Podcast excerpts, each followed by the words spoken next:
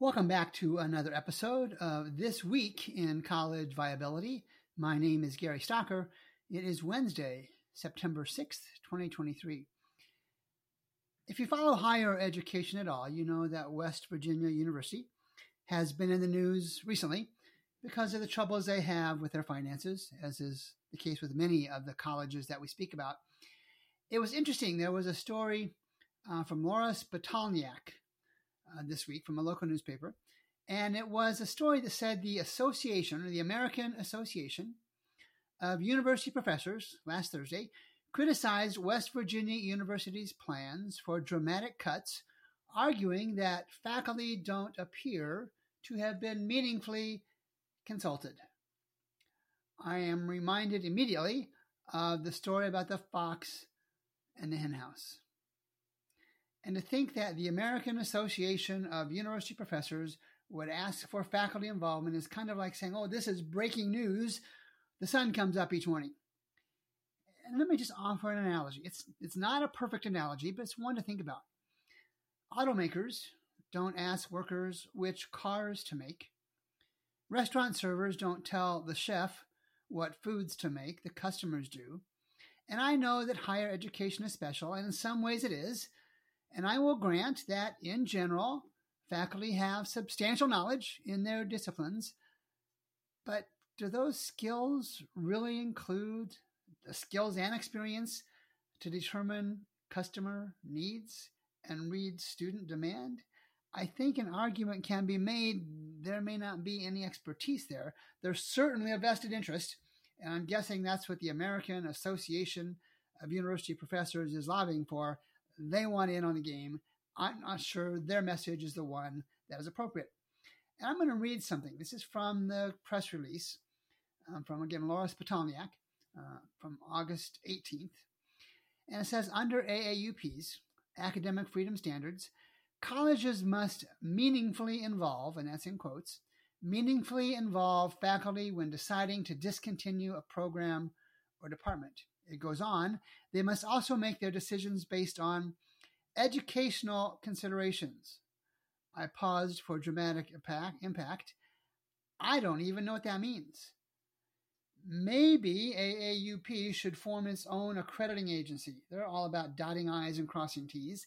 I just don't see how their vested interests serve the business and financial needs of colleges in general in the 21st century and in this particular case, West Virginia uh, University.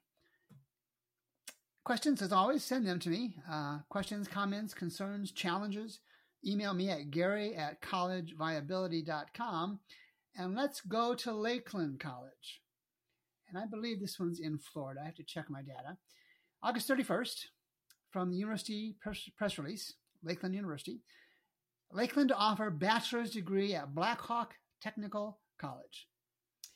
And as I read this article initially, I realized that the folks at Lakeland use a lot of big words for a university that can't even graduate 50%, that's 50% of its students after six years.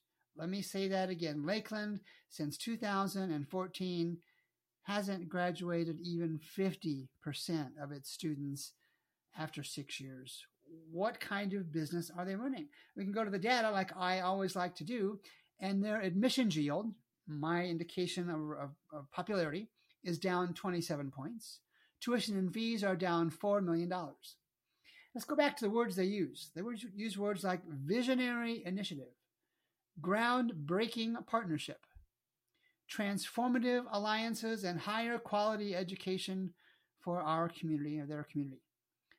I would humbly suggest they start being transformative by graduating more of the students they already have.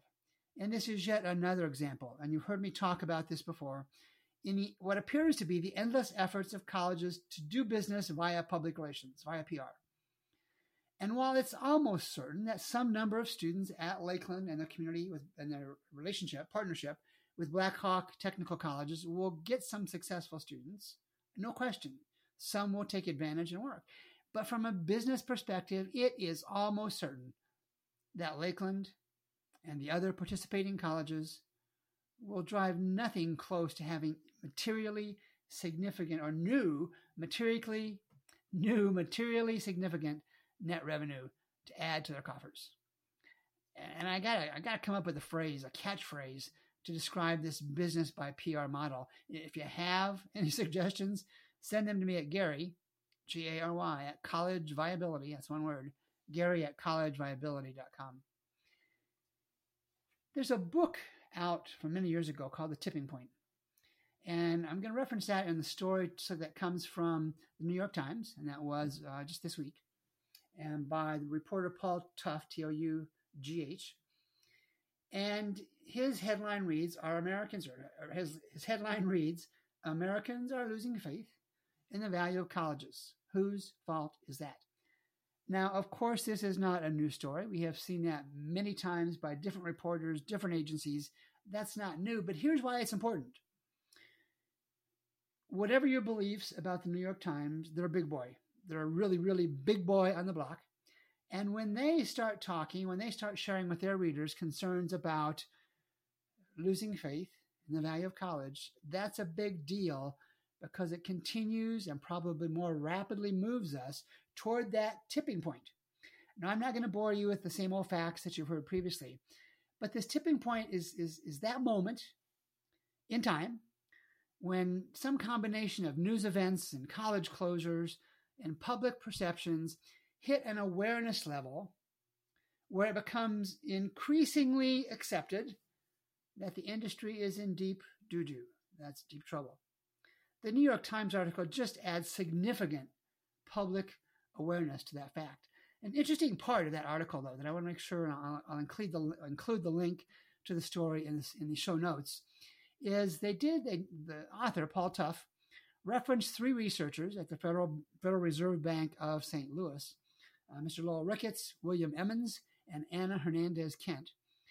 And they surveyed the, the impact of, of college on income and wealth. And I'll give you the Reader's Digest version. Income continues to be significantly impacted, positively so, by going to college but wealth, not so much. And again, I'm going to let you look at that on your own.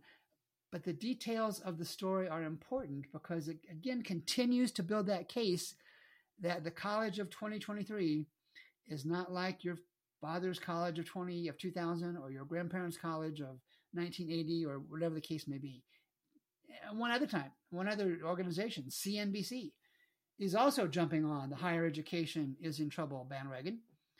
And earlier this summer, they had a story, and I'll again provide the link in the show notes. And the, and the headline reads on their YouTube video Why More and More Colleges Are Closing Down Across America. The tipping point is out there, folks. Is it this afternoon, tomorrow, next week, next month, next year? I, I don't know, but it's coming. And when it happens, if you think the closures that we're seeing now are significant, you ain't seen nothing yet. We will see closures in more rapid succession uh, until we reach a point where the number of colleges closed and the students they release to go find another college reaches some sort of economic equilibrium where the demand for college is the same as the supply of college seats uh, from colleges that are out there. And I want to do a couple, close with a couple of Midwestern stories. And the first one is from Southern Illinois University. Uh, it's the stories from the Southern Illinoisan. It's a local newspaper. And drum roll, please. If I had a drum roll sound effect, I would add that. They're trying to improve their business model by public relations releases. And I just wish some reporter somewhere, sometime, would ask these college leaders, and this is what's referenced in this story from the Southern Illinoisan, would ask these college leaders or their public relations reps what the tuition discount is for enrollment. This is the time of year when we see countless news stories of colleges saying our enrollment is the best ever. But here's the question nobody except me asks um, Excuse me, how much of the store, what kind of tuition discount, you may call them scholarships or merit aid, did you have to give away to get those students to enroll? Tuition um, enrollment itself does not pay the bills. I've talked about this many times. I've written about this many times. And it's almost certain that these colleges are giving away tuition revenue in the forms of discounts and scholarships to their students. And there's nothing wrong with that. It's great for the students. They get a, lower tuition price, a lower, a lower college degree price. But it's not necessarily good for the colleges. And we can make the case that almost every college that closes now is doing so because they don't have enough net revenue from tuition. And quickly to go back to Southern Illinois, uh, Carbondale, there's, there's also one in Edwardsville, an hour or so away. Could anybody please ask about their graduation rates? I will. I'll give you the answer. The four and six year undergraduate graduation rates at Southern Illinois University in Carbondale over the last uh, eight reported years from 2014 to 2021 the last data submitted to IPEDS. The four and six year graduation rates for four years are 30%, and for six years, 45%. I've asked it before, I'll ask it again. Why? Why is a college in business if they can't graduate at least half of their students? And that's a pathetically low number if they can't graduate at least half of their students in four years. And SIU Carbondale can't even do it in six. They're at about 45%. And if you want to talk about subsidies, that's fine. We know that public colleges get subsidies. That's, that's not a big deal. Years of my tax dollars support that. But the operating revenue for St. for Southern Illinois University Carbondale from 2014 to 2021 is down 30. That's three zero million dollars. And folks, we, we're all living in the Moneyball era across many, you know, sports is where it started, but it's across many industries now. And yet, I make the case that the industry with the most, arguably, the most intellectual assets is still dealing in general platitudes. we just have to wonder is somebody hiding something, or are colleges, is higher education just far behind the times? Questions, comments, concerns, challenges uh, email me at gary at collegeviability.com. And I'm going to close with one last story. This is local to me here in St. Louis, in the St. Louis area. And the headline from the St. Louis Post Dispatch on September 5th uh, by Steph Kukuljan uh, reads Webster University sued for pay for failing to pay rent at a downtown St. Louis campus. So it's $75,000. So apparently, allegedly, Webster University has not paid rent on a, on a facility it owns that's not its main campus in downtown St. Louis for all of 2023, from January through August, and that amount is $75,000. Those of us in St. Louis who follow higher education are aware that Webster University has long had financial challenges. They've made some questionable decisions after having some really strong years. They're landlocked and they have issues, period. So this week's story about a law, about the lawsuit, seventy-five thousand dollar lawsuit, was not particularly surprising. But there are two parts to the story, and the first maybe is the most concerning, and that this is a college, Webster University, with more than one hundred sixty million dollars in total revenue in twenty twenty-one, and it doesn't pay a seventy-five thousand dollar rent over seven or eight months and the amount in perspective is kind of like couch money. It's you know the kind of quarters, nickels, and dimes you find, you and I find in couches.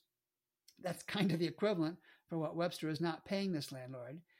And yet the university spokesman, like most university spokesmen do, spokespersons do, was quick to respond to the query from the St. Louis Post Dispatch that they, the university, doesn't comment on ongoing litigation.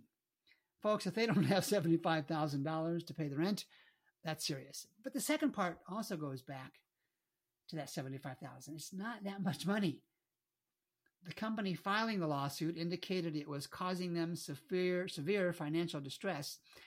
My guess, my best educated guess, is that there's a lot more to the story.